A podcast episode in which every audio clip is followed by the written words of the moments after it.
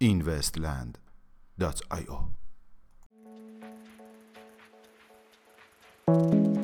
سلام. با Invest Daily دوشنبه 16 اردیبهشت ماه 1398 در خدمت شما هستیم.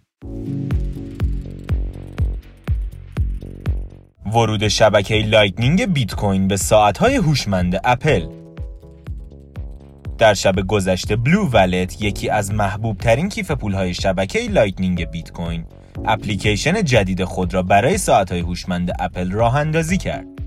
این برنامه به کاربران اجازه می دهد تا با ساخت یک QR کد در ساعت‌های هوشمند خود و ارسال آن به سایرین از شبکه Lightning استفاده کرده و تراکنش ها را با بیشترین سرعت انجام دهند. استخدام یوشیتاکا کیتائو توسط ریپل کمپانی بلاکچینی ریپل اخیرا اعلام کرد که قصد دارد یوشیتاکا کیتائو که در حال حاضر مدیرعامل شرکت مالی SBI هولدینگ می باشد را به عنوان عضو اصلی هیئت مدیره خود استخدام کند.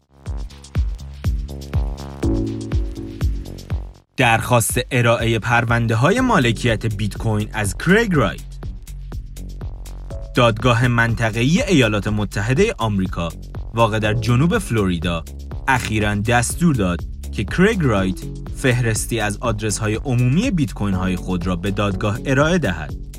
گفتنی است که این درخواست در رابطه با شکایت دیوید کلیمن از رایت می باشد.